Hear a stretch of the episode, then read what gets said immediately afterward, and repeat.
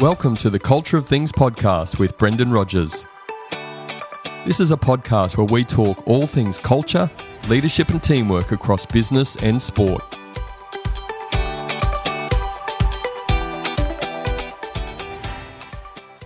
To all our loyal listeners, the Culture of Things podcast will now have specific episodes produced for YouTube. To ensure you don't miss out on this exclusive YouTube content, head over to YouTube, click on the subscribe button, and hit the notification bell. Now, let's get into the episode. Hello and welcome to the Culture of Things podcast. I'm your host, Brendan Rogers, and this is episode 69. And today I'm talking with Justin Brown, aka Chris Martin. Justin, along with his brother Mike, are the founders of Primal Video, where they teach entrepreneurs and business owners how to leverage the power of online video to build and scale their businesses. Justin has spent more than 20 years in video production and has worked on everything from Netflix featured documentaries to music videos and extreme sports projects. Over the past seven years, Justin and Mike have focused their energy on building Primal Video. They target systems, processes, and automation which allow them to work smarter, not harder. Primal Video is now a seven figure automation driven business with over 1 million YouTube subscribers. And they help others implement the same approach through their Primal Video Accelerator program. Today, we're focused on unpacking the Primal Video journey. Justin, welcome to the Culture Things podcast. Thank you very much for having me on. It's a pleasure, mate. Now, I had a bit of a, a, a, slight at you through a lot of your stuff. There's always this reference to Chris Martin. What, what's going on there? We just started getting these YouTube comments through. It's Chris, Chris from Coldplay. I, I mean, I had to Google him to work out who Chris Martin was, but uh, yeah, it's, it's now something that, yeah, comes up all the time. Apparently, I've got a very good looking twin. That's all I can take away from that. Uh, that's, yeah, apparently look like Chris Martin. Well, I have to say, I, I, do I do follow a bit of Chris Martin stuff, and you know, getting to know you through your primal video stuff and, and everything, and just even before we got on this uh, recording now, you're both pretty decent blokes. So um, you've got you've at least got that in common. Thank you very much. I mean, no one wants to hear me sing. Let's just squash that one right now. You and me both, mate. I won't ask you to sing. You don't ask me to sing. We'll all be good. Perfect. Done. Mate, it's, it's a pleasure having you on today. And, and look, the Primal Video story is a, is a fascinating story for me. And as I said, my uh, producer and business partner, Mark, he got me onto your stuff. Do you just want to give a, you know, I've given a little bit of a, a background of it, but how about you just share with our listeners a bit about Primal Video just to start with, just a summary version of what it is, what it's about? Yeah, so we started Primal Video around seven years ago. We kind of started out on YouTube as everyone does at zero, and we just wanted to create some videos to help people. So we already had previous businesses that I built with my uh, my brother and uh, now current business partner again uh, with Primal Video. Uh, so we had previous businesses before, and I guess I was working on this documentary project because we were still kind of doing our own thing. We were dabbling with these other businesses, and one of these documentary projects I worked on, I got to fly around the world and interview the top people in online digital marketing, and they were really, really nice people. And they built these businesses around just helping people and sharing the stuff they're interested in. So that's what kind of inspired us to start the YouTube channel. But it's been a big journey to actually figure it out and make it work. And really, I mean, for us, our YouTube channel is the face of our business. It's not our business. So that's what we teach now. We teach people how they can create effective videos, videos that get views. So you're not just creating something that no one sees, but then how you can build a real business and, and, and monetization, everything off the back of it so that you can have more impact with your content. So in a, in a nutshell, that, that's what we do. It's been a long journey. The first few years, we really had no idea what we were doing. And there was a lot of trying, testing, failing, and learning. But now we've just everything for us now is a system. There is a process for everything. And as someone who was an anti process person and hated the idea of being put in a box, I now love what the systems and the processes are doing and how, how much freedom and flexibility it's actually giving us. Yeah, mate, and that's uh, some of the stuff we're certainly going to unpack. What I'm just interested, I want to take us back because you know we're we're sitting here today, 2022. What was Justin Brown like in high school? Oh, Dude, that feels like an absolute lifetime ago. I think I, I was pretty quiet. I was definitely an uh, IT geek nerd. I loved anything to do with computers. I have an IT degree as well. So I guess I've always been interested in the video side of things as well. And that's where I like Primal Video and what we've built now is it really combines the tech and the IT with the video. And I, I guess this is what we teach too is that if you can find st- something that you want to talk about, that if someone stopped you in the middle of the street and said, Hey, I've got this question for you. So for me, it's anything to do with, you know, cameras, IT, anything to do growing on YouTube. This is the stuff I love. And this is why this business works so well for me. And this is why we'd encourage anyone to look at your hobbies, look at your passions when you are starting something like this, because you're going to push through on those darker days and days where you're not motivated. You'll be able to get motivated much quicker. And it's something you're going to, you're going to be committed to. So yeah, that was kind of me, bit of a nerdy geek, always hanging around the beach as well, though, and living on on the Sunshine Coast in, in Queensland, Australia. So um, a beach nerd, if that is such a thing. Yeah, it was amazing how these beach nerds uh, go off and do some amazing things, actually, isn't it? So, do you guys look back sometimes and just pinch yourself, you know, the Primal Video team and, and what you've achieved to date? And, you know, you've got so much more sort of coming it's kind of a strange thing because I guess from my side, and, I mean, you, you, make videos and stuff as well. Like what we see when we're making the videos, we're just looking at a camera lens, and it's a strange thing. I mean, I mean, my background is behind the camera. I've been producer, director, editor, cameraman for for a big chunk of my professional career. Um, so to actually get in front of the camera, I used to hate having my photo taken and all of this. So this has all been a learning experience for me, and it's it's still weird, but I like the outcome of making the videos. And you've got to remember that, yeah, like you get hundred views, thousand views, whatever it is, like those are real people on the other side of that.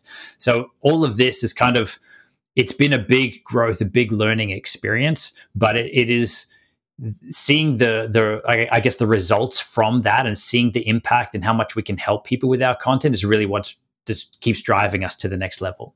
When did the penny drop for you around this whole idea of what now is a successful, you know, primal video business? But what, was, was there a penny drop moment of hey, we need to we need to do something with this, and this is what it may start to look like? I guess something that stood out for me really early on and for Mike was I mean, we were going at YouTube for a year and a half, two years with really not a lot of growth. And, and as a business decision to put out videos, it was becoming a bad business decision to continue doing it because it wasn't working. Uh, we could have definitely invested time and money and, and resources into other things if we'd continued without trying to figure it out. But we we started to get some comments through like thank you so much. You've helped me make my first video. Thank you so much. You've helped me create a video where i'm raising awareness for autistic children was a comment that came through. And that's one that's really stuck with me. And it's kind of that light bulb moment. It's like it's not about me. It's not about my fear of being on camera or how i sound or imposter syndrome or any of the other stuff that's pretty common for people when they get into this. It really became we need to figure this out because there's people that need to hear what we have to say. And that was kind of enough proof just like okay let's let's really take a step back. Let's look at this. What does youtube need? What do we need to put in our videos so that people actually will stick around and watch them? And that kind of became the journey then through again all the trying testing and, and everything to refine a process and to build something where we know we're giving youtube everything that it needs. Uh, we're giving our viewers everything that they need. So we have the best chance of having our content show up and work for us yeah, it's been a real journey of of learning, which is you know what we all should be on. But if you can go back to those early days, that might be the first twelve months. Say that you know what's that what's that greatest lesson that you learned, which which may have been off the back of the biggest challenge you had. Yeah, the the biggest lesson was how we were approaching our our YouTube channel. We weren't really doing any research. I was just coming up with a random video idea, like this is a good tip, this is a good uh, good piece of information that people need to know. But the problem is, people aren't searching on Google or YouTube for the solution or for the tip. They don't know what it is. They need to know it, but they're back stuck at the problem. So they're going to Google and YouTube to self diagnose and to figure stuff out. How do I fix this? How do I film? Can I film with my phone? What editing software? How do I edit? Like, and these are kind of what's evolved now into the stuff that we teach from there. But it's taking that step back and saying, what does YouTube need and what are the viewers looking for? Let's give them that. Let's meet them where they're at. And then I can introduce them to the tips and things that I know that are going to change the game for them. So it was it was a shift in perspective on how we were creating content and, and approaching YouTube.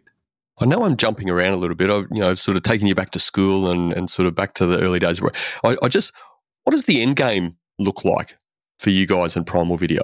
It's a really interesting question. And, and, we bounce this one around a lot because we're not ones that really run out there and set these massive goals. Like we want to have X amount of dollars in the in the bank, or our business needs to be worth this, or we need this many team, or like for us, it's more we want to create a lifestyle business where we can have fun and we get to work with the people we want to work with. We don't want to be on some hamster wheel of, you know, doing sponsor deals and work on someone else's schedule. For for us, it really is if it's not uh, what's the book? Yes or no. If it's not if it's not a hell yes, it's a no.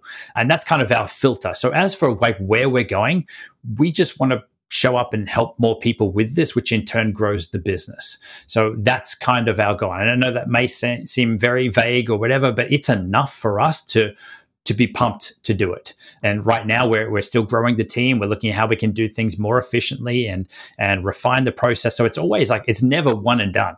There's always improvements that can be made. And, and that's kind of the fun piece. Mike and I love problem solving and we love looking at systems and automations and things that we can do. And, for me, I'm always looking how do I improve my on camera performance? Uh, how do I improve the research? How do I improve, you know, how people are receiving the information as well? So that's, that's kind of the stuff that, that drives us. Wait, tell us a little bit more about that self reflection or that improvement process for you. What, what does that actually look like, that self improvement side? Yeah, I guess it's kind of the like the atomic habits, the striving for that one percent on everything. And it, I know it, that you, you hear that thrown around a lot, but it really is kind of a lot of little debrief meetings and whether that's just me reflecting on okay i filmed today. What are all the things that went well? What are all the things that didn't go well? What could i do better? If there's anything at all what could i do better? And we take that into everything into our, our weekly meetings into everything that we're doing in the business. And, and that's kind of the people that we want to get on our team or that we are getting on our team is people that are just looking forward like just because we've always done it this way doesn't mean this is the best way to do it. I mean we were geeking out a little bit before this uh, on some tech, and it's the same. Like uh, the, there's always a new thing popping up, and this is what excites me about it. Like phones are always changing, cameras are always changing, ways to record podcasts and, and video interviews are, are changing. That's the stuff that I like. So it, it's always there's always something. There's always a next level, and it will save you time. It will save you money. It will give you a better end result. Uh, but too many people, I think, are just stuck. All right, this is how we've always done it. That's how it always has to be. For us, we want to be fluid with it, and and we enjoy it. I just want to clarify something you said. It wasn't me and you geeking out. It was you and Mark geeking out. I was like a third wheel on a date, to be oh, honest. You're in it. You're in it. Yeah. All this stuff's going over my head. I'm like, what's going on here?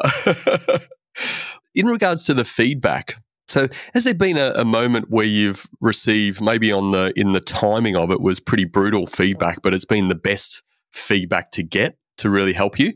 Constantly, constantly. So like Mike he's my brother. And that's this is where this works really well is that we have conversations that you probably couldn't have with an employee or it would be an awkward conversation right? We, we're straight shooters. If if i've messed up or if he can see that there's something better and it goes both ways the the feedback is just direct. And it did take me a little while to receive that in a way where i wasn't just defending it straight away. Oh that's because of this or you missed it. like the excuses, like playing playing the victim there, you know, getting all defensive.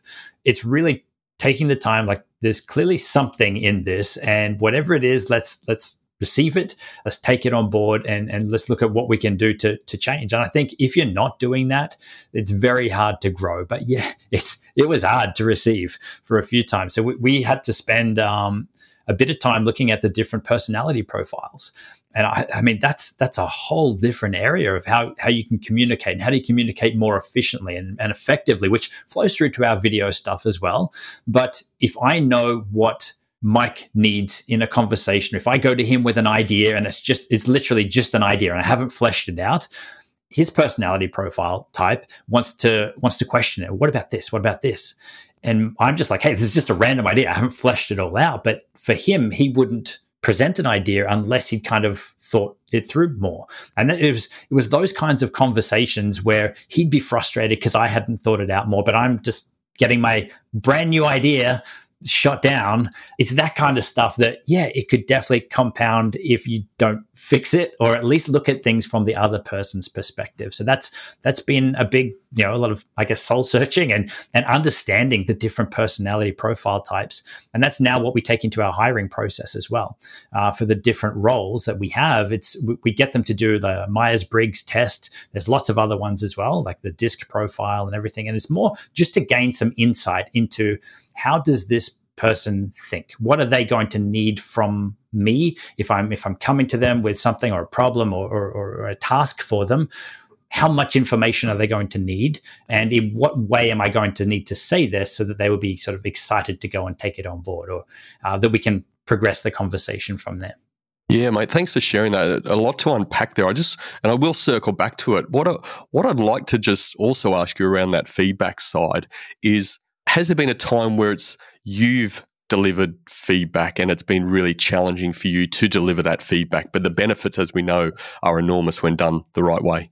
Yeah, I mean, so even fairly recently uh, with staff, we kind of have this rule like we have processes and systems for everything. And um, then do that, but then you can build on top of it. And there's, yeah, there's always tough conversations with people where, where, you want to be delicate with it, with the feedback, and say, look, we missed this or we missed this, and it's not the first time it's happened. So it's not a process problem. It becomes a person following a process problem. And that feedback is very hard for people to receive if it's not done right. Uh, and, you know, again, people are going to get their defenses up, or it's because of this, this, you know, excuses or reasons. And, and they're all good. But I guess what I'm trying to say is it really comes down to integrity and just owning a hundred percent responsibility. And this is something that that we look for and that we try to hold as well. Like if I'm taking on a task or if I'm showing up for a podcast or whatever it is, like there's yeah, there's stuff that could happen. But what can I do to make sure that everything is as best received from both sides as it could be. Like if, if I get stuck in traffic, it's beyond my control. So I could play the victim card. Sorry, I wasn't there, you know, but got stuck in traffic. Or what do you do in that moment? Do you jump on the uh, you know on the phone straight away and say, "Look, this is the situation. Here's the best I can do. Like here's here's my ETA." So it's full ownership, full responsibility of every little task. So yeah, there's been some conversations around that, but it normally falls back to that ownership just slipping on tasks. I'm not sure if that's landed or that's made sense, but it's a it's a pretty big thing, but it's hard to do. Mate, from where I sit in the work I do, it makes extreme sense, perfect sense. Have you ever had a situation where that extreme level of ownership just hasn't worked? You know, you've taken on a team member and and they've just not been able to handle that extreme level of ownership because it is a you know it is a special ability to do that. There's huge power in it happening, but not a lot of people can handle it we have definitely had uh, previous staff members where um, the ownership piece was slipping constantly, and I guess it's something that definitely can be learned, but it's got to be wanted want to be learned. And some people would just want to tick their nine to five, hey, I've done my hours and leave. The people that do have that responsibility and that ownership in it are the ones that are pumped to be there. They're enjoying their role. They love to to come to work on a Monday, not, you know, it's Monday. So it is finding the right people. And for us, we like to hire through the mailroom strategy where we're getting people across a lot of different tasks. And we tell them this, like, just so we can see, I mean, we have our goal for the role, but we also want to test them and and see what they like. Because if we're able to put projects and tasks and stuff that are in their wheelhouse that are going to light them up then they are more likely to enjoy it to have more fun to to pursue that and grow in that role in that direction but also take that responsibility on board. So it's not just here this is what you have to do. It's crafting the role around the individual as well which is where finding the right people to join your team and matching personalities and things is a huge thing not just saying I just want a video editor. This is all you're going to do. You're going to sit there at that desk and edit videos. They might like that, but not 24 7 you know uh, so it is shaping that so okay they've got a really good creative outlet let's give them some other projects as well or really ideally they're putting their hand up to say i'd really like to take this on board so they're mixing up their day Mate, it's all common sense stuff. And we know that saying that you know if it was common sense everyone are doing would be doing it. And what you've just spoken about not everyone's doing it. Actually it's in the minority rather than majority in leadership. Where did you learn this? I guess we've been in uh, mastermind groups for years. We're big big advocates for just getting peer eyes and different businesses on your business and just learning from people in different industries. And, and it is something that Mike and I, we, we read a lot of books. We listen to a lot of audio books. There's, again, no one's done. There's always a next level. There's always more you can learn. But it's also through our own experience. Uh, like, you know, if, if we have uh, an employee that doesn't work out, then we'll sit there and we'll do that debrief. Like, what didn't work? What can we do next time in our hiring process to, to find that trait that we're looking for? So, and, and it is something that we're, we're constantly evolving. And it, it really is, again, that drive to, if you've been in a position where you don't like the outcome, and you don't change anything, then you're likely going to be in that same outcome again. Uh, so this is, you know, what what can we learn? What can we do different? What can we try? There's no guarantee that the next thing is going to do it. So for us, we're always trying and testing new stuff. We're trying and testing new content, and not all of it works. Uh, you know, still seven years in with the channel the size that we have, we put out the occasional video that totally tanks, but it's a test for us, and that's our approach. And that way, if it's a test, you don't really have an attachment to the outcome doesn't matter. It's like, good, we learned a lot. Let's not do that one again, or let's try this one a little bit different. But it's never a bad thing. You've learned a ton from it. Yeah, mate. All the, again, all these things you talk about require a a level of uh, what I call strong professional relationships. So, in order to have strong professional relationships, you've got to work on it, at it. You've got to be deliberate. What do you guys do in your business to develop those strong professional relationships, which enables the candidness, the openness in conversation, feedback, and, and people not taking it personally? I guess for us, I mean, you've got to try and find it before you hire the person, or at least try and find it in their onboarding or their their trial period. So we have like a three month trial or a six month trial. You need to, I mean, obviously that's a paid period. Uh, you need to try and work those things out. Like, are they a fit for the team? Are they someone who is a a self starter, who is motivated, who is actually going to enjoy their role and and what we say to our team is that there really is no limit as to where this job can go. The more things you take on, the the higher you raise yourself. You know, I don't care if you know I, th- these are the tasks that have got to be done, but it doesn't mean you need to do them. You could have a team of VAs or hire someone else under you. That's perfectly fine and will help you and support you with that. But the more responsibilities that they take on, the more value they are to the business, to the company.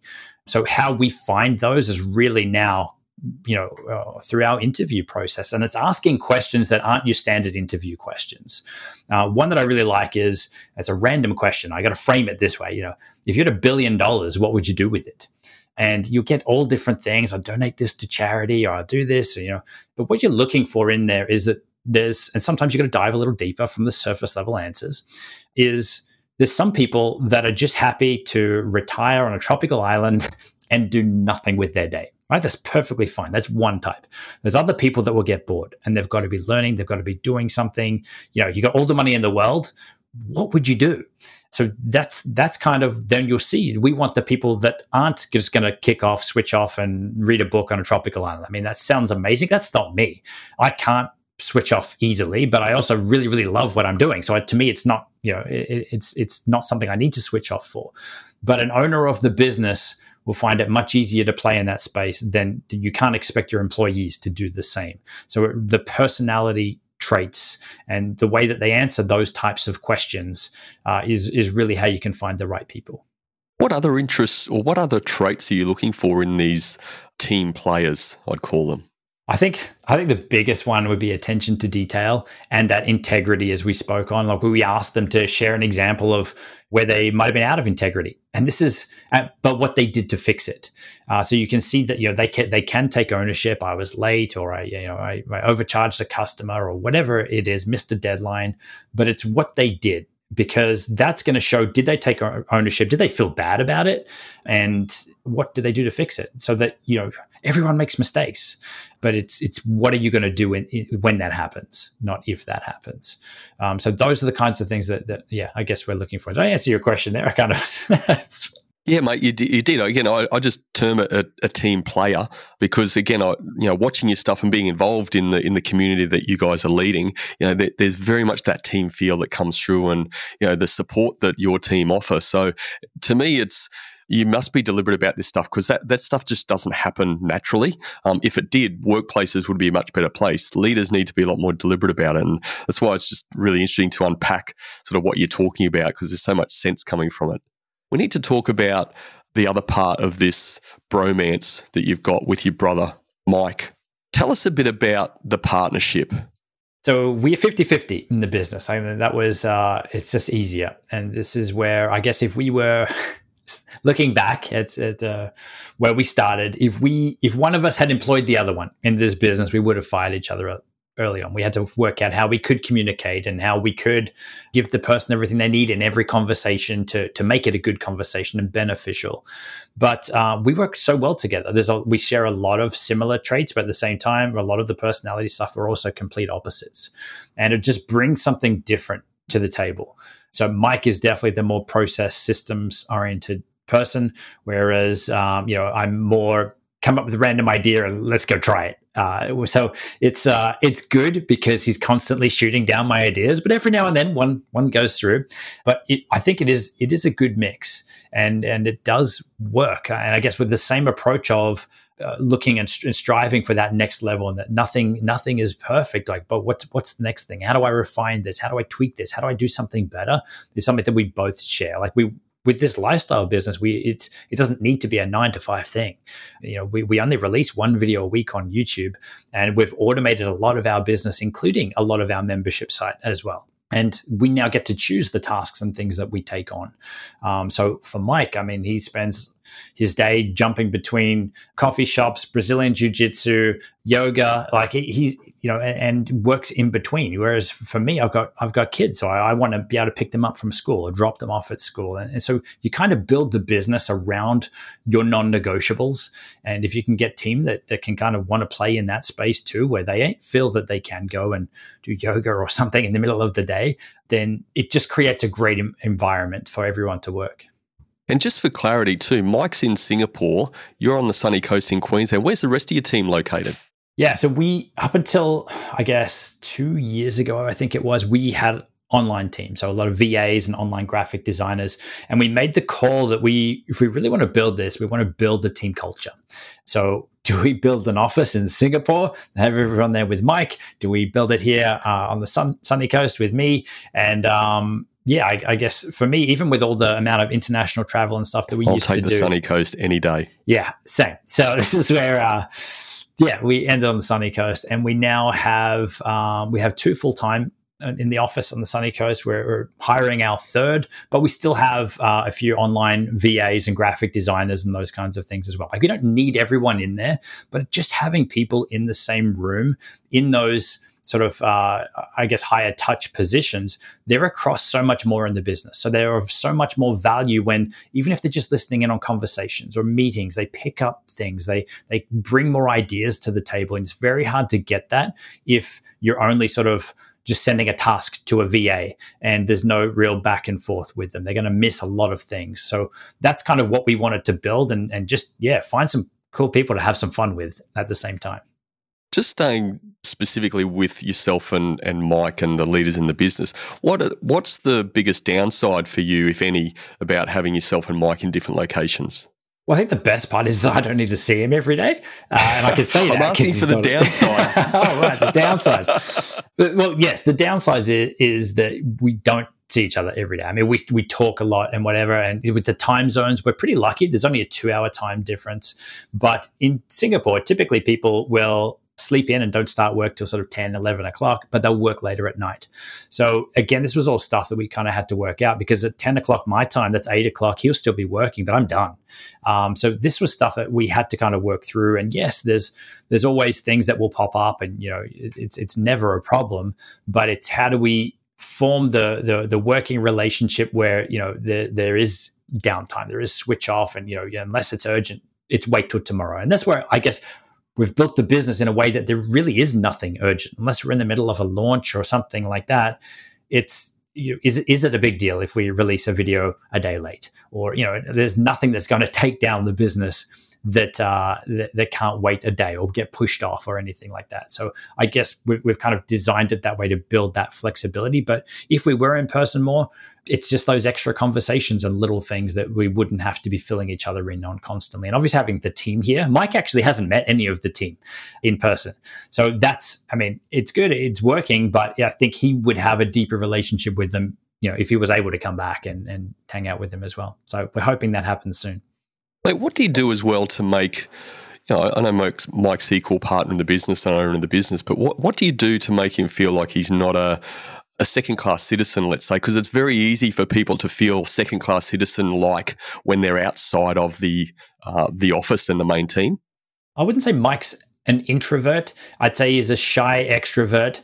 And I, I, guess he doesn't need, like, if we go to a conference or something, it must be weird because I, I get recognized, but then there's a lot of people who don't know who he is, yet he does equal, if not more work behind the scenes, you know, to, to grow the business. So there's, I, but I don't know. I, I, guess we we have that conversation. He, is, he, he would turn down most podcasts, most interviews, and things. There's a few that he jumps on, but uh, he, he's like for him, he doesn't need it. He'd rather not have it. I mean, to be honest, I, I don't need it either. We literally scissor paper rocked to see who was going to be the face of this uh, when we started, and I thought I thought I was the behind camera person. I'm like, no, no, I'll, I'll film you, Mike. I'll, I'll I've got to I've got to film you.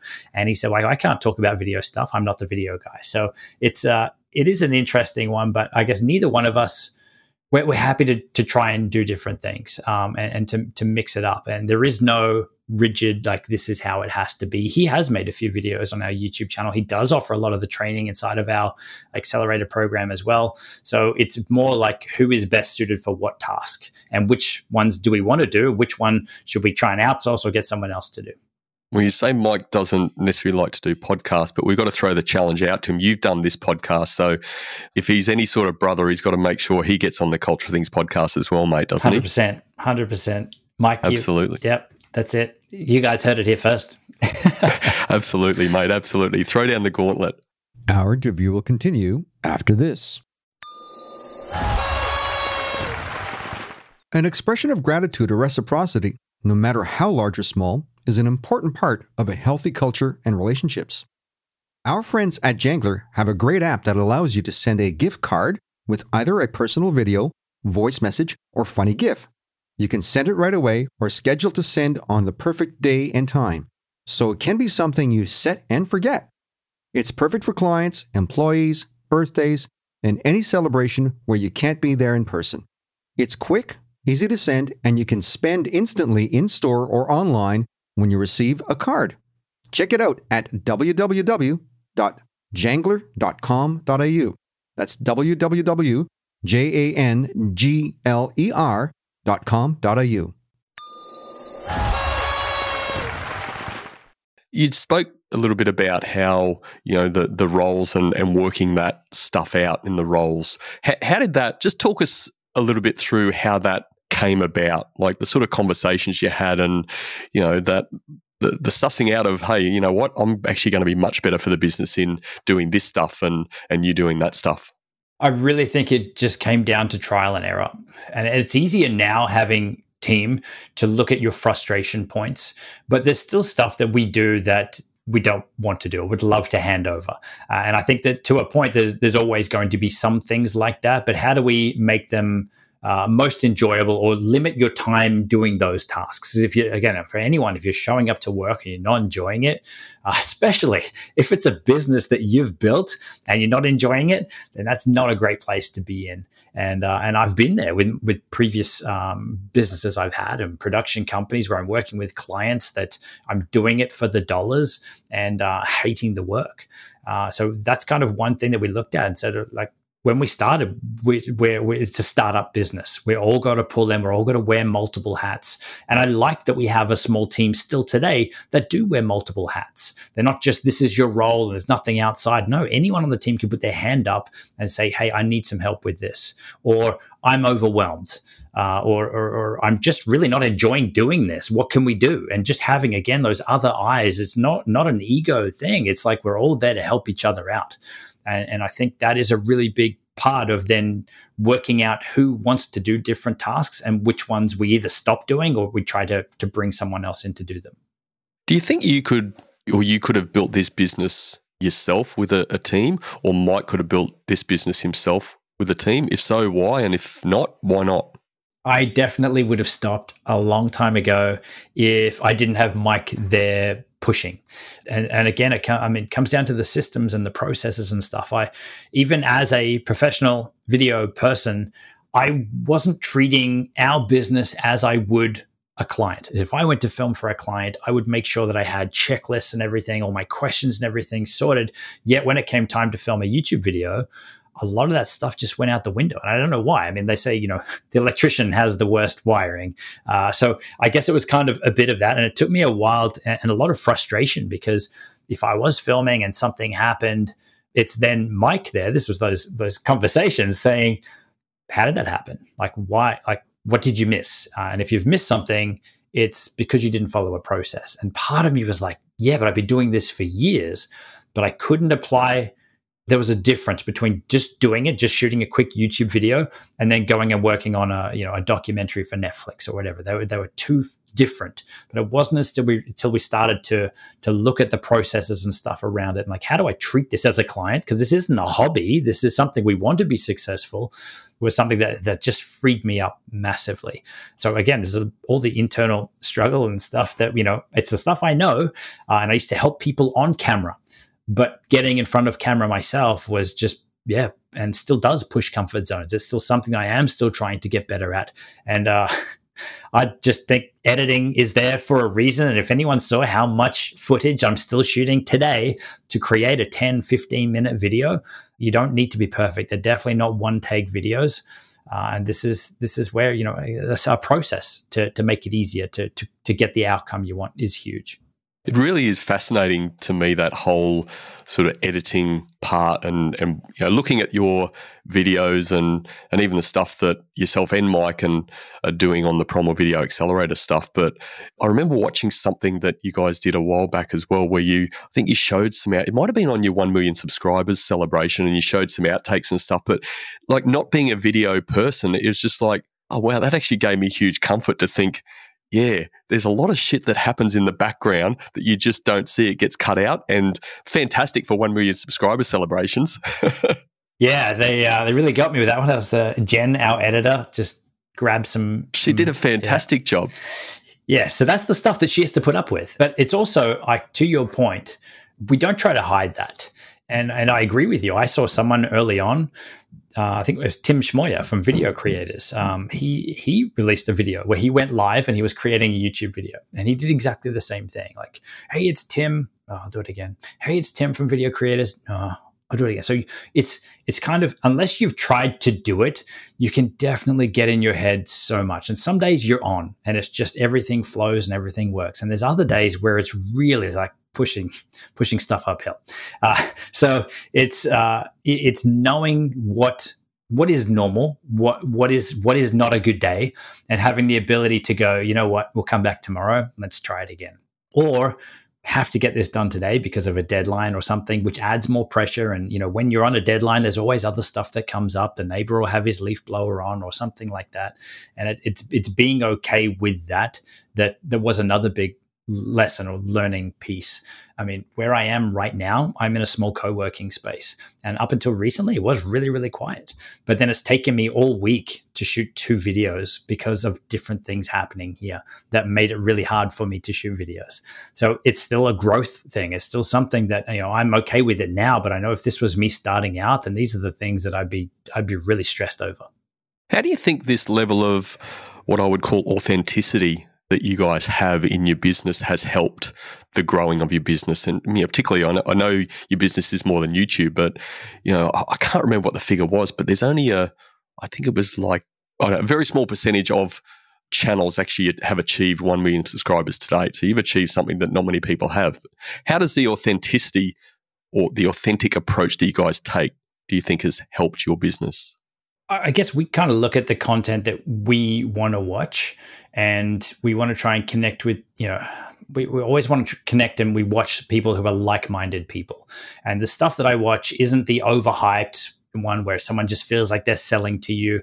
I mean, that doesn't gel with us. And I don't want to be selling or pitching something.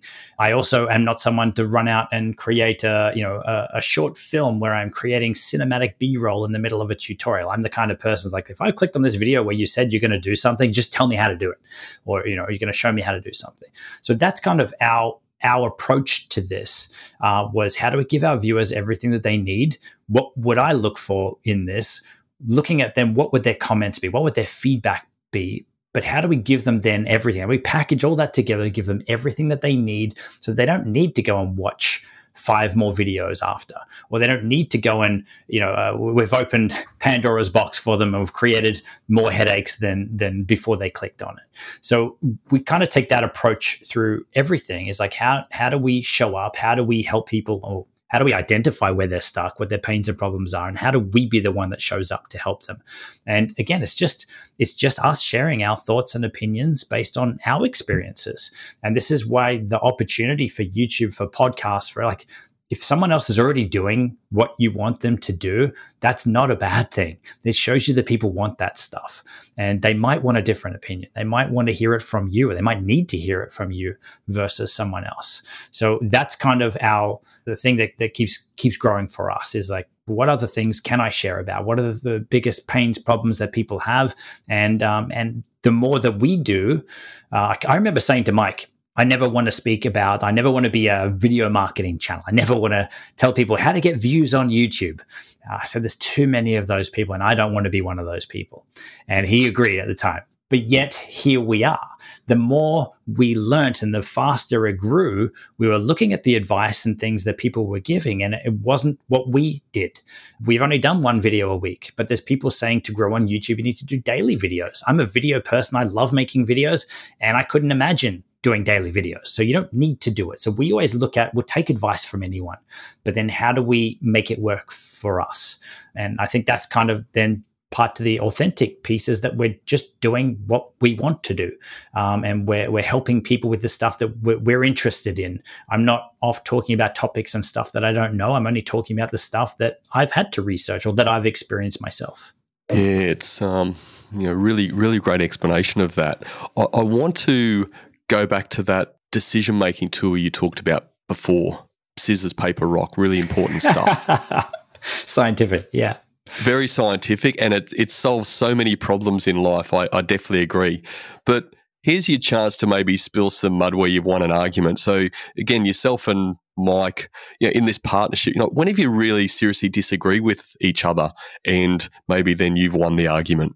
Yeah, it's a really good question. And to be honest, I think I'm just I'm a really easygoing person. And I think if I'm in a conversation with anyone and they're just confident, they're adamant that that is the way that something should be, I honestly don't really care. I'll give anything a go. I will always voice my opinion, but it's never, I don't know, I don't hold grudges. It's never like, if Mike is adamant that we he wants to try something or something, you know, that's the, the other way won't work or, or, probably won't work as well. I'm all for just going with the flow, and that actually has never come back to bite me in the ass. It's you know I trust Mike and I value his opinion, and, it's it's um I guess he is leading the direction for for a lot of our business decisions, but nothing is made without both of us on the same page. But you know, there, there's times where it, it's the same back the other way. I, I, wouldn't say was your what was your question around how, where have I lost one, or, or I had to tell him I didn't agree, or well, I was actually giving you the opportunity to tell us where you've won one. Oh, where I've won one. Um, I mean, this this stuff it's popping up all the time with little things. I don't nothing big comes to mind like, yeah, Mike, I told you we should do it this way. It's really it's everything for us is, is something like let's test it like let's just do webinars um, you know for me i wasn't putting my hand up because you know when mike says hey i think we should do webinars back of my mind goes i've never run a webinar. Now i'm the one i'm assuming it's not mike that's going to run a webinar because no one knows who he is. So it's all well and good for these ideas to come through but at some point it means i'm going to have to do something i've never done before. And i like it now. I like the pushing this, the comfort zones. I, I, read the book years ago, Obstacle is the Way, and I'm so glad I read that book where you're you're looking for like there, will be an easy decision and you could take the easy way, or if you look at the obstacle and, and say, all right, if, if, I actually do this, then I've now done that, and I'll, I'll you know my comfort zone is now at the next level, and I, I guess I, I do while I look at those decisions and things you know those ideas that come through and think oh that's scary i've never done that before i don't think i've ever really said no to it like in a, in a previous client i was working for i used I, I, had to learn to skydive and i'm not afraid of heights but it was never one of my things where i'm like i need to skydive uh, i've done it tandem loved it i think everyone should do a tandem skydive But to do a solo one, something goes wrong, it's all on you.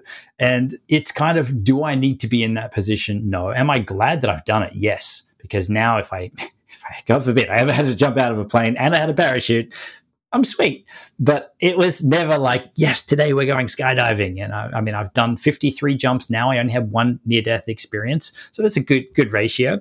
But um, it's it's the same as like speaking on stage. I used to identify as someone who was not a public speaker, scared of public speaking because of uh, school and university experiences where I had to get up and speak on a topic that I wasn't excited about uh, and probably hadn't done any research or anything on. So it was an absolute disaster, but all the stuff's playing out in your head. My first public speaking thing for Primal Video was uh, in a room of 770 people. And I was absolutely shitting myself but I'm and, I, and right up until it, I was looking for ways to get out of it. I, I was pumped that I had the opportunity, but I was I was that scared about doing it that um, I was like, all right, if I if I pretend to be sick, then then Mike will have to do it. That's fine. And then I was like, oh, I couldn't do that to Mike. But the moment I walked up on stage, I was like, this is actually fun. And, you know, it's, it's kind of now it's not a problem for me. I'll go stand on stage and speak and, and help people and whatever. I guess that's, that's kind of now like that's a tick in the box. So it's not that I'm looking for that stuff, but I'm, we're open to challenges. I'm, uh, if you don't try stuff, you'll never know. There's too many people that are just sitting in their box. That's not me. I, I can't do that. That's, you know, it's all right for you but I'm like, it wasn't all right for me. Uh, and I think that's that's the piece that most people don't understand. The first podcast I was ever on, I was so nervous. Now I think these are these are these are awesome fun. I love connecting. I love sharing. I love helping. And uh, thanks again for the invite. But uh, it's it's, it's been all, fantastic fun already, mate. All these things that people are just switching off to so much that they could be doing based on past beliefs or sto- beliefs or, or stories that they're telling themselves. Yeah, it's always about challenge yourself, isn't it? But mate, we need to remind, remind or rewind back to this near death experience. You've got to, you can't leave us hanging. What's this near death experience? I was like, should I mention this? Is this going to open a can of worms? Oh, okay. You certainly have. Right. Sorry. Um, yeah, I'll give you the real quick version. So I, I jumped 50. I've done 53 total. A storm was coming in. We were uh, trying to get numbers up uh, training up, and they decided instead of jumping at 14,000 feet, you'd normally open your chute down at around 4,000, 5,000 feet. You've then got plenty of time to, to land on your mark to cycle down. So this one, though, they said, look, before the storm comes in, let's do a hop and pop which is essentially where you hop out of the plane and pop open your parachute and you're jumping at around 2,000 feet instead.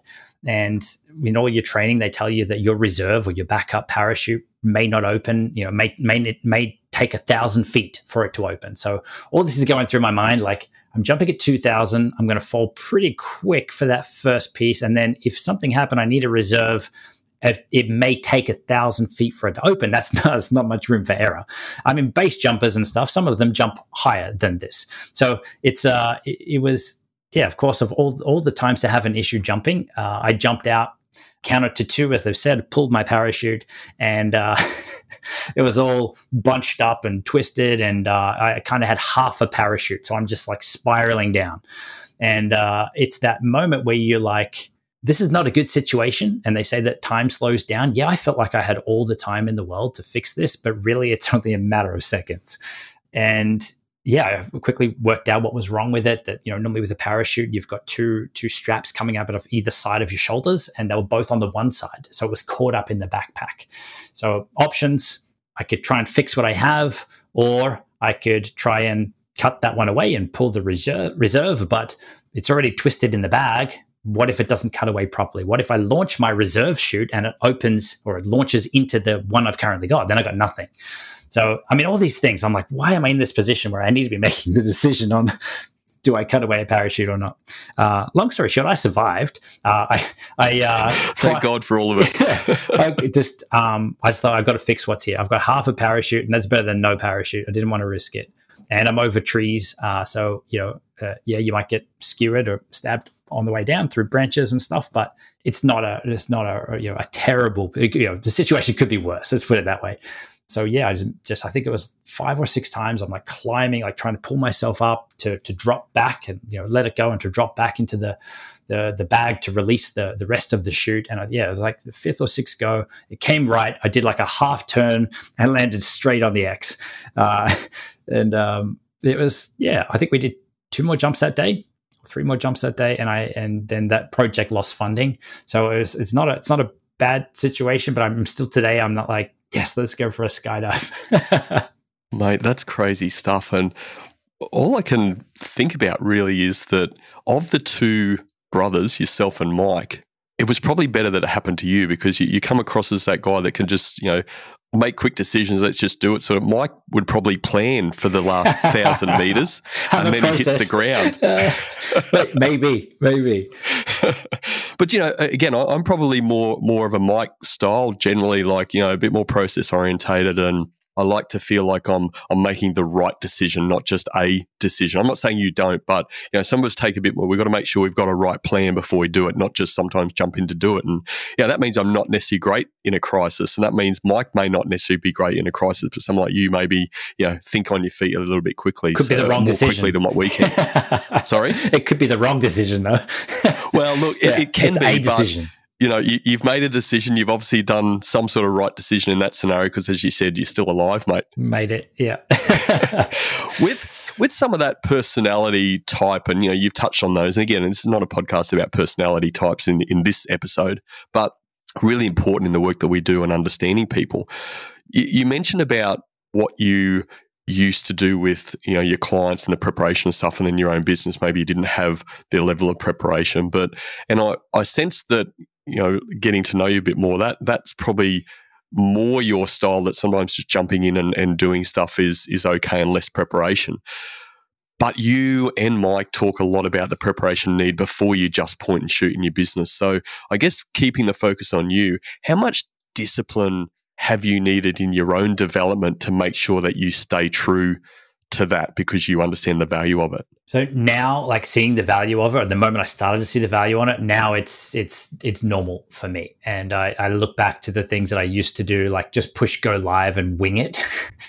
and they're the worst live streams. That was stressful for me. They wouldn't have been fun for anyone to watch because there was no real plan. Uh, there was one where uh, I literally freaked out and shut the live stream down and made it look like there was technical difficulties.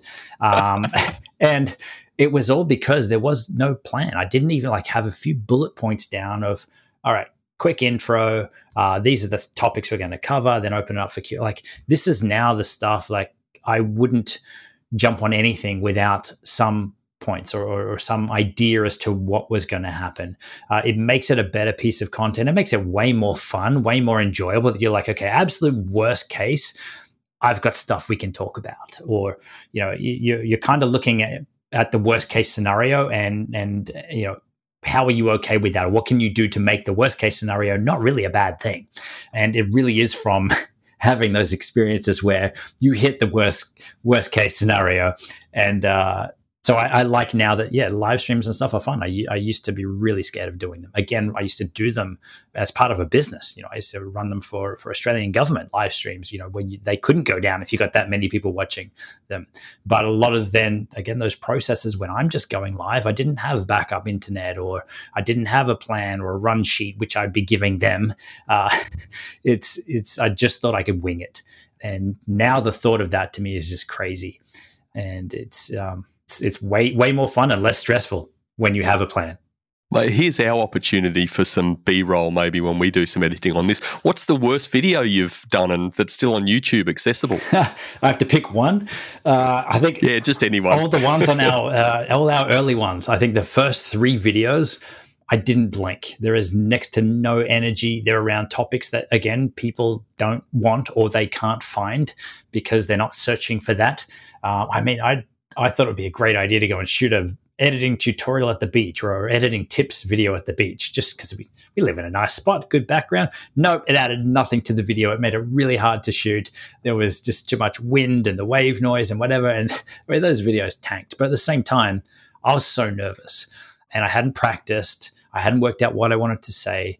And um, they're all still there. Feel, feel free to go and have a laugh. And I would encourage everyone to to go and have a look because it is a growth thing. Like it just because you start there doesn't mean that that's where you're going to finish. Every new video is more practice you're going to have, and I mean, for anything really, you know, the more you do something, the better you're going to be at it.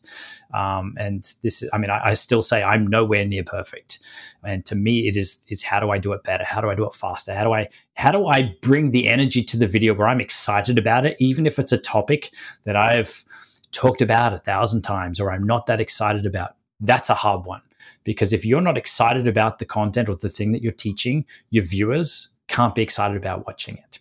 Uh, so little things like that have been great lessons to learn, um, and it's um, yes now a process. Like this is this is what they need. Remember to smile. Remember to have fun with it, and that there's people on the other end of this that need to hear this. It's those kinds of things that are in the process.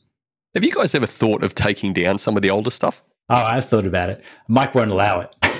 No, I'm okay with it now. And this is where I, I used to, I think in all of our channel, besides one video that we had to take down where something was, something changed and it was then going to be misleading people. So the content was then incorrect. I think we've only pulled down one video. Uh, and it was an early video that I just thought was really bad. But then I've looked at the other ones that are still there and it's exactly the same. I'm not blinking in these videos. Uh, I look like deer in headlights and there's still some there uh, with that. So, it's not detrimental to the channel growth. A lot of people think that you know everyone's going to watch everything or everyone's going to listen to everything. They they don't. They're going to find the one that they need or the one that YouTube has suggested to them or whatever the platform. They're going to find that one.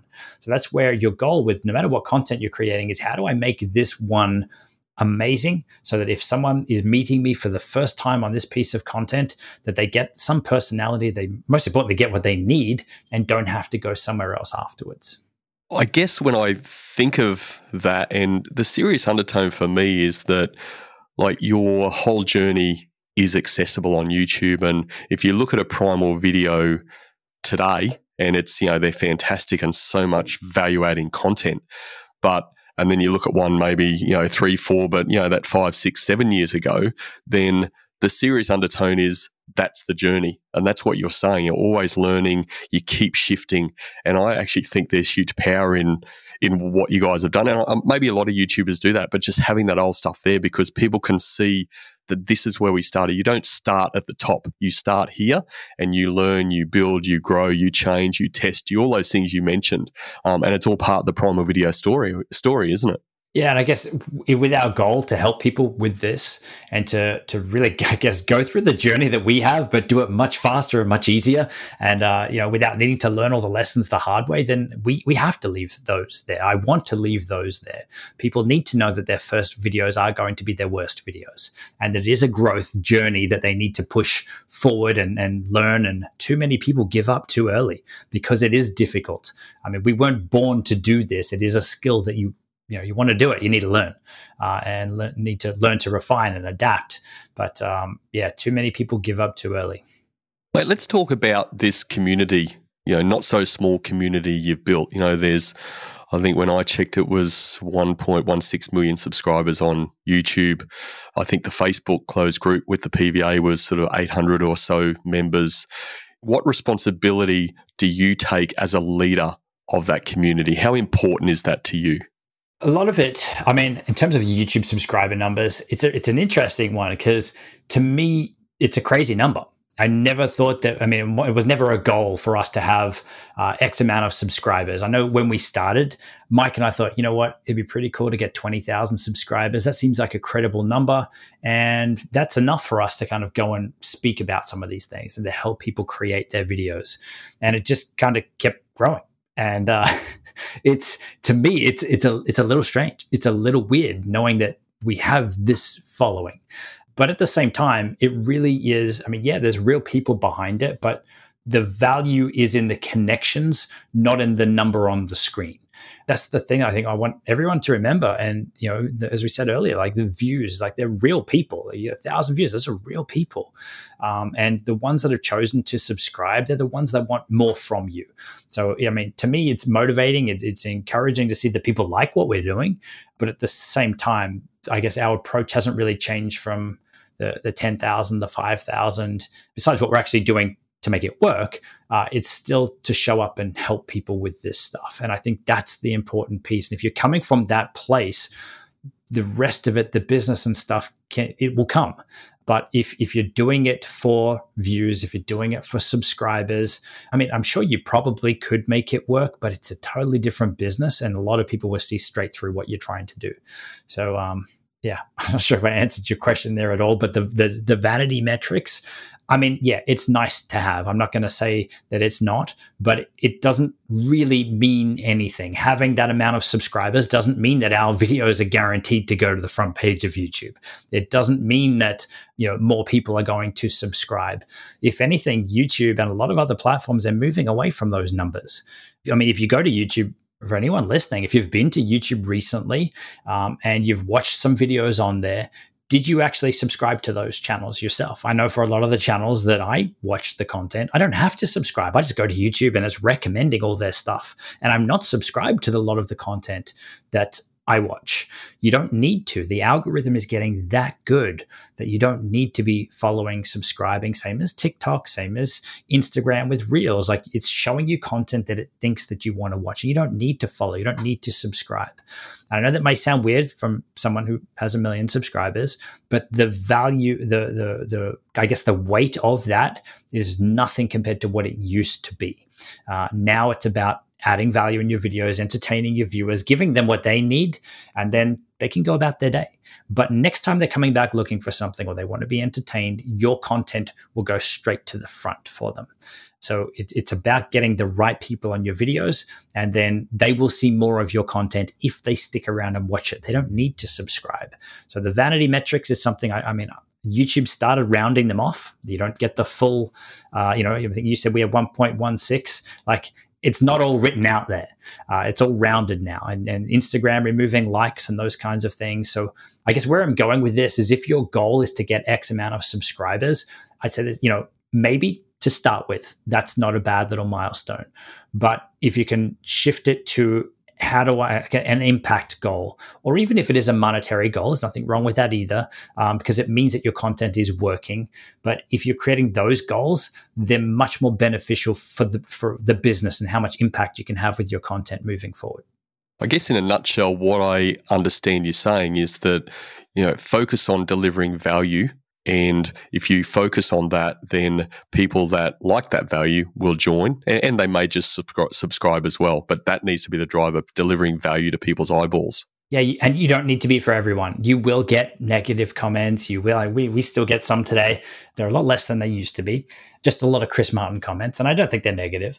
Uh, so, uh, it's it really is. Yeah, how, how do how do you show up and help? And those are the as I said from that documentary project I worked on when I was first starting out with this. Super successful businesses, nicest people, and they're just helping people with the stuff that they want to talk about. That's the approach that we've taken. You mentioned before about you know we're just we're making things work. Is there a in this is building the community? Can you put your finger on that single biggest thing you felt that has worked for you to build these communities that you're leading? I guess getting found. I mean, you can have full team to help you and, and you know, all your plans on how you can engage with this community. But if you can't attract people in or if they can't find you, then what's the point? The same as, you know, all the people spend time making their videos and not marketing them or not giving what YouTube needs to actually put them in front of the right people. So you end up spending all this time making something and then no one sees it or no one buys it if it's a case of a course or a membership. So our whole thing is to how do we get people to find us. So we don't have to go there door knocking, hey, I'm Justin, come join my thing. It's we're showing up when they need us. So they're searching for something, they're typing something in. What is best editing software? How do I do this? And and our goal is to show up in there and build up that reciprocity and add value. And then that might be it with our journey with someone. That's all good. Someone's watched our video. Hopefully, we've helped them uh, or entertained them, and that could be it. There's others that will click the affiliate links and they'll bring revenue to the business. There's others that will go on and join our courses and programs. But it, we don't, you don't need to have that. We're not selling. We're just coming from that place of adding value, and the right people will want to take that next step. They're like, I really liked how much you helped me on YouTube. how else can I work with you? So that's that's kind of our approach. It leads into something else I wanted to ask, which is about the, I guess, the various platforms that are out there. Yeah, my knowledge and, and involvement with Primal Video and the Accelerator program is that you're very concentrated and focused on YouTube and you put a bit of stuff out on Instagram now. It seems to be ramping up a little bit more on Instagram why those platforms as a and and not all of the other platforms as well? I know you're on LinkedIn, but you're not that active.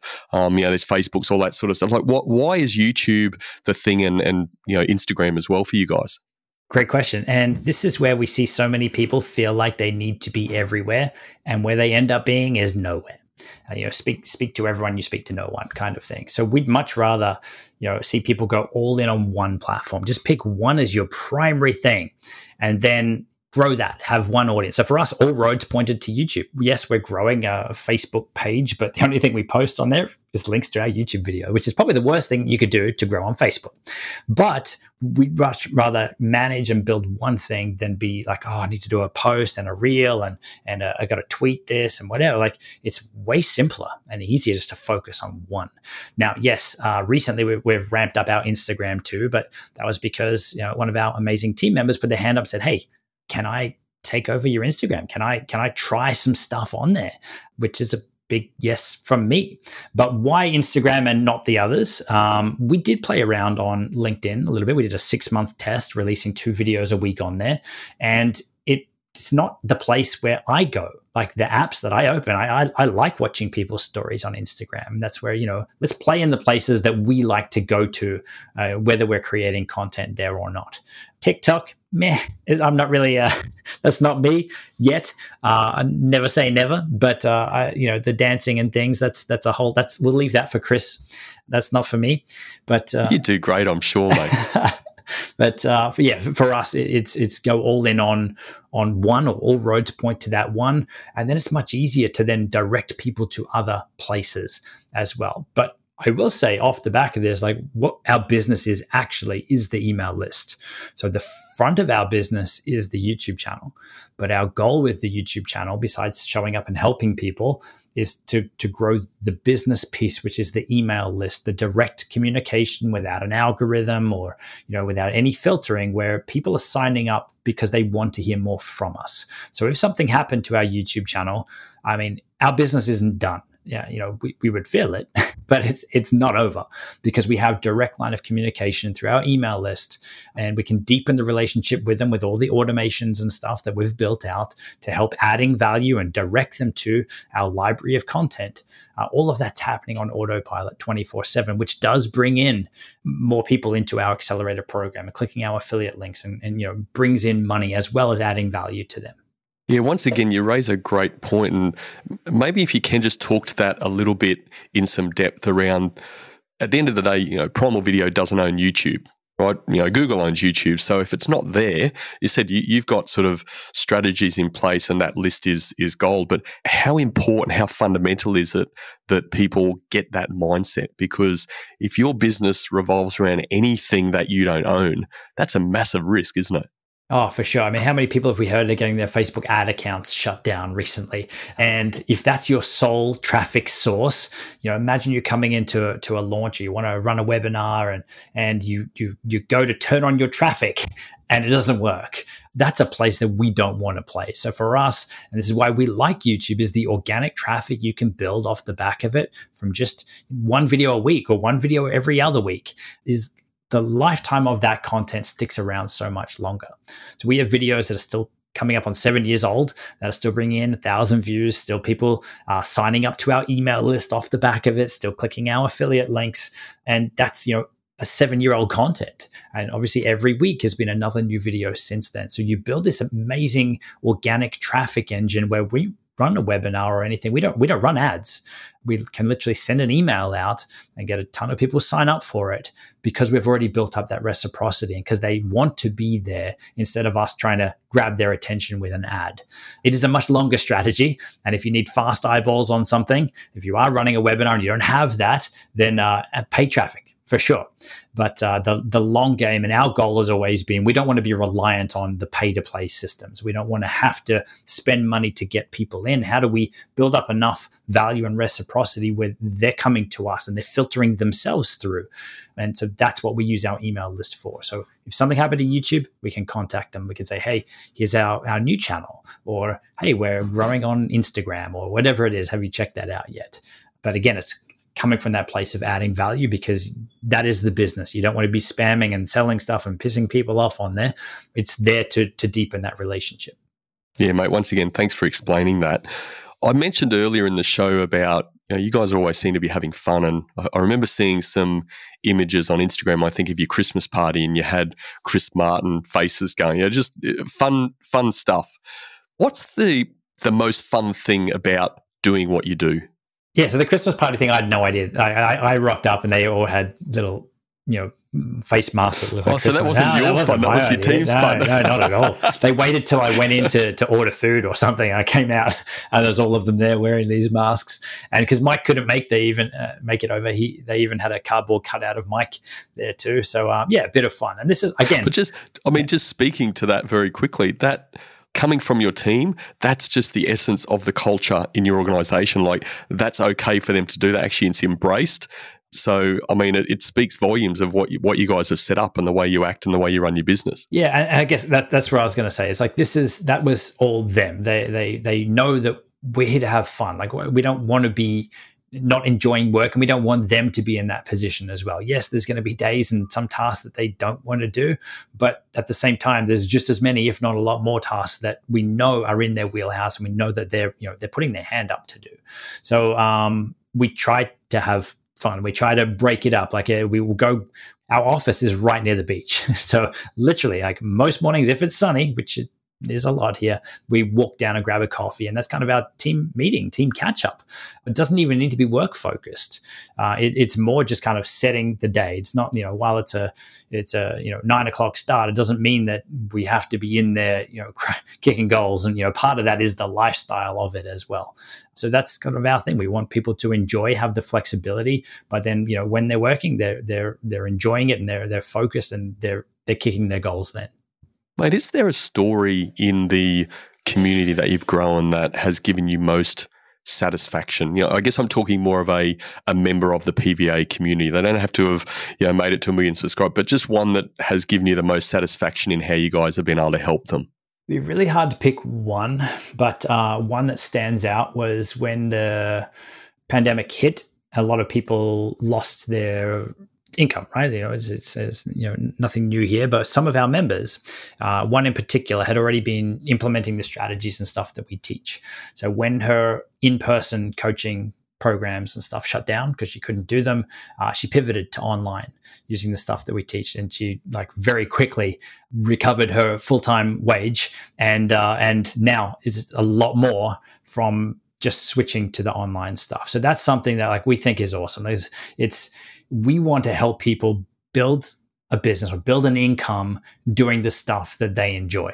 And it doesn't, you know, we don't all need to be in a nine to five stuck doing the stuff that you don't want. Um, and and if you're listening to this and that's that's hard to take, um, I mean, everything is a decision. I mean, you might be in a, a place of life where you have to do what you got to do right now. That's awesome. But how do you start doing in your downtime? Like maybe stop watching Netflix as much or whatever. How do you start looking at the things that what does light you up? And it doesn't mean you need to go start a YouTube channel, but maybe that's an option, or, or, at least helping people, or offering some coaching or consulting or volunteering in the areas that you want to be playing in and that you enjoy spending your time. And and look at how can you help and what do people what do they what help do they need in those areas and if you can start to build something out from that even if it's just side hustle or you know, a couple of hours here and there you'll find you're enjoying it because you enjoy those things. And then when it starts to grow and starts to bring in income like that is that is the best thing. So we want to try and get people to that point where they can see not just oh cool affiliate marketing works or youtube works. They need to see it for themselves um, because when you get your first affiliate check or YouTube check or whatever come through, even if it for most people it's going to be really really small when they hit that first one, but even that just shows you it's proof that you've done it. So that's where we want to get people to, so that then they, they're like, oh, okay, this works. I just made my first dollar online. Um, and how do I get more of that? Flipping the coin, mate, what really pains you when people come into the community and you're not, you know, you're not seeing the success you'd like to see for them? I would say it's normally the people that just have a different approach or a different attitude to what we kind of want to nurture and build in the community. That they've been they've uploaded three videos and they haven't hit a thousand subscribers or something. So their expectations are, are, definitely a little out. And with YouTube specifically, it's it's definitely not as fast to grow as or to get views as some of the other platforms. So you could post a video on Facebook, you might get a thousand views. You might post the same video on YouTube, you might get five views or no views. A view is classed as different things on different platforms, but people will then go for one over the other based on again the numbers, the vanity metrics. But it's not the lifetime of that content on YouTube is going to stick around for years or can stick around for years. And it might take three months for that one video to take off. So the thing that uh, I guess annoys me the most is the the and I'm happy to like this is part of what we do. I enjoy it, but it, it is still where people just come in and their expectation is is not aligned with I guess where it should be. Yes, you, you hear about those channels that blow up overnight, um, but that's not most people. I mean, we've been doing this for seven years. The first few were definitely dabbling and not very productive, I guess, on, on the growth side of things. But that's what, what it took us to to to figure it out. But that's now why we're pumped to share it. We want people to to to get where they want to go much much faster. Well, as we said, that's an important part of the learning journey. Have you ever uh, broken up with a client? You know, they've come into the community and it's just not uh, not not the right place for them. They've created waves, and you need to say, "Hey, bye bye." There's, I think, only two. So we have, I think, just over 1,050 members right now. And yeah, I mean, as you said, like there's, not all of them have joined the Facebook group. We have members that are just happy to pay and never sign in based on them saying thank you for the YouTube content that we're putting out for free. So it's it's crazy what some people sign up for. But I mean, our goal is we we want the action takers in there. And we, same same with everything. Our YouTube content's not for everyone. Our courses and programs aren't for everyone. So we we want to use that as sort of a filter. Are we aligned? Aligned? Are we, you know, do you, if you like our approach and what we've built, then this is uh, what we can help you with. But yeah, we've, we've had to ask two people to leave. Their expectations were for, for the price point of the product weren't a fit, and you know, expecting to get my my phone number and, and call me twenty four seven when they had a question for a thirty seven US price point product. Yeah, just mismatch of expectations. Yeah, I have to say from personal experience, it's uh, unbelievable value for the price point. I, know there's PVA 2.0 or whatever coming in and a change in pricing, but you know I'm sure it's going to be enormous value again because it's amazing what you guys do. So um, w- well done on what you guys are doing and keep doing it. Thank you very much. Yeah, that's that's uh, that's awesome to hear, and, and it's it's the the success stories and stuff that come back through that's uh, that we're really trying to encourage because there's a lot of people that in in every space that are just there watching what's what's happening.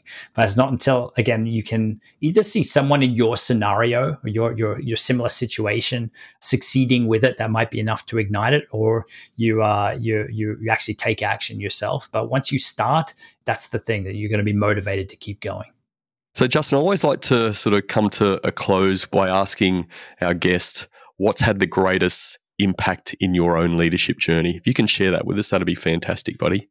It's a great question and a hard one to answer because just to pick one thing, um, look, I would say just having the approach of always be learning, always be trying and testing new things.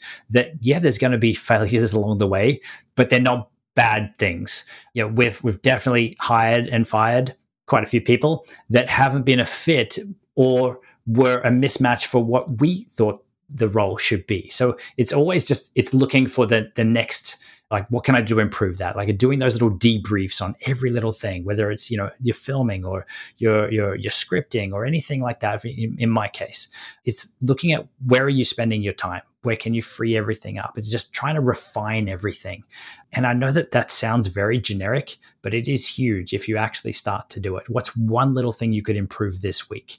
based on how last week went. Like, so it's just looking at what went well, what didn't go well, what and if you know this is the brainstorming piece of it is is a whole interesting like fun exercise. Nothing's off limits. Come up with crazy ideas because at some point they could be possible. They could be the things that that really shift the business forward. They won't be always crazy. So uh it's yeah striving for that improvement. Mate, I love it. As they say, leaders are learners, and you've demonstrated a lot of that through what we've spoken about today. And again, just anyone goes onto Primal Videos YouTube channel, um, you know, hit that subscribe button. Definitely do that. But have a look at the videos and have a look at the journey that the guys have had. It's fantastic, and it really builds confidence that hey, you know, people can do this with the right discipline. Um, that sort of true north. You know, always learning, but staying true to where you're going, and have belief in yourself. So, mate, I've seen a lot of that through the conversation we've had today. I've thoroughly enjoyed this conversation. You're a fantastic dude. You're a pretty decent beach geek, I have to say. um, I haven't met too many beach gigs, but you're you're probably top of the list, I'd say, mate. But thanks very much for coming on the Culture of Things podcast today. I really appreciate you, buddy. Thank you very much for having me on. It's yeah, it was good fun.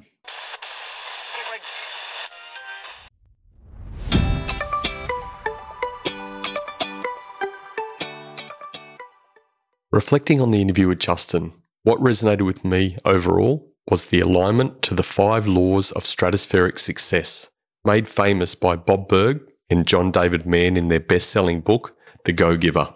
The first law is the law of value, which states your true worth is determined by how much you give in value than you take in payment.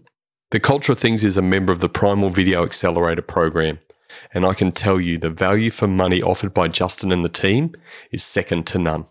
The second law is the law of compensation. This says your income is determined by how many people you serve and how well you serve them. There are more than a thousand members in the Primal Video Accelerator program, and this continues to grow. And what about the 1 million plus YouTube subscribers? Justin and the team have a system in place which can serve an infinite number of people. The third law is the law of influence, which states your influence is determined by how abundantly you place other people's interests first.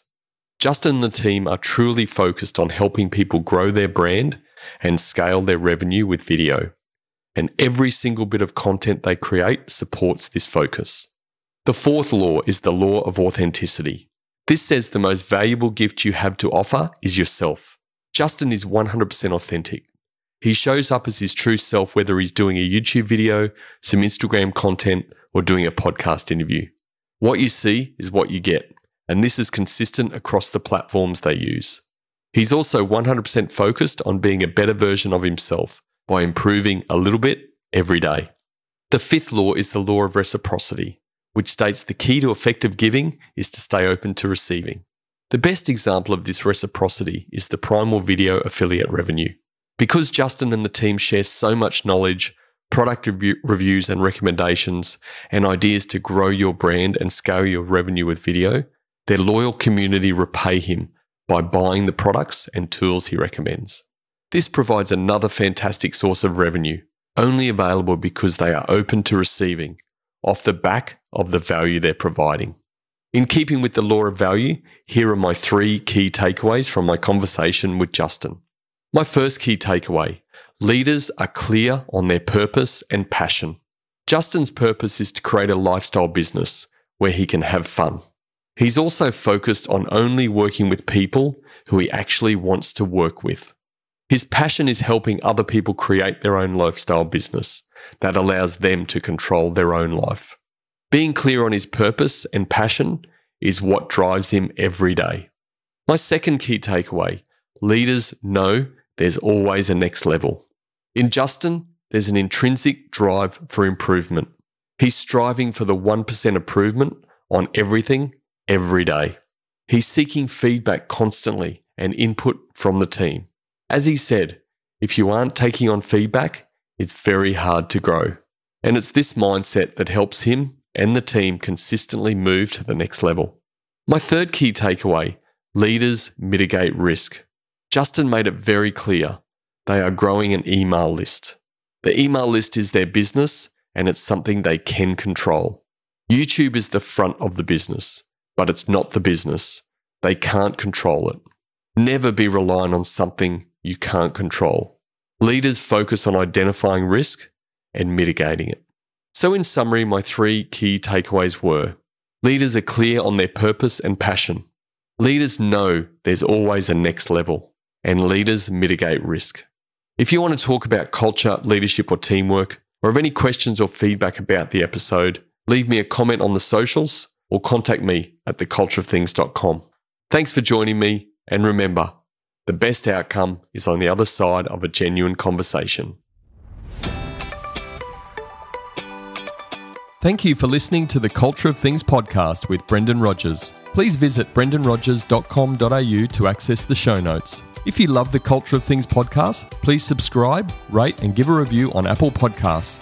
And remember, a healthy culture is your competitive advantage.